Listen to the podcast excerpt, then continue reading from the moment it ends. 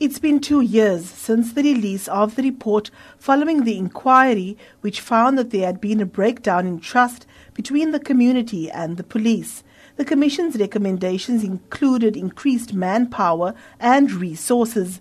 The police's cluster commander in Khayelitsha, Major General Johan Brandt, says one of the key issues which prompted the Commission, vigilante murders, has seen a marked decrease.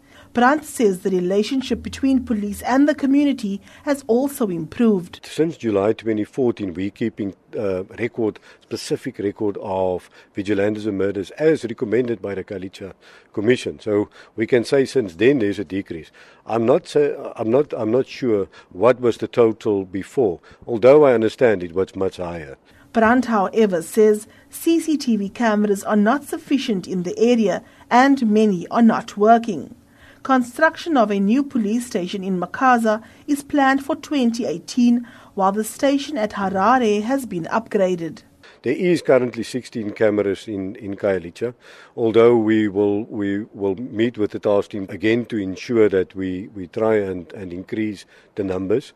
Um, if CCTV cameras is not functional, then obviously that approach, the investigative approach and the intelligence approach is then hampered by means of that. The Social Justice Coalition, which last week marched to the provincial legislature, still feels that one of the recommendations, which deals with a multi-sectoral task team on youth gangs, has not yet been addressed. Spokesperson Phumeza Mlungwana. Recommendation 12 of the Commission was speaking exactly about that, that there should be um, a task team established by the province to include different departments within the province that will develop a strategy within six months to deal with youth and gangs, to ensure that young people, um, there are programs for them, to ensure that there's young people who are already affected by gangs. There's a, a program of how to actually get back, them back to school.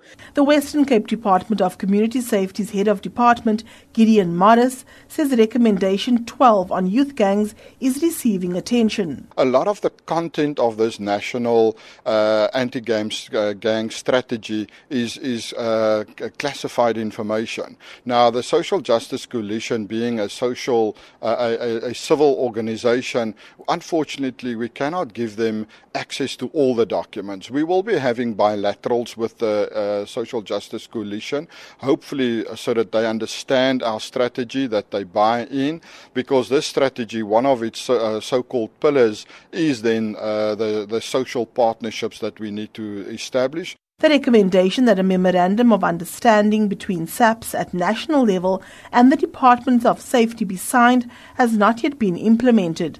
I'm Berenice Moss in Cape Town.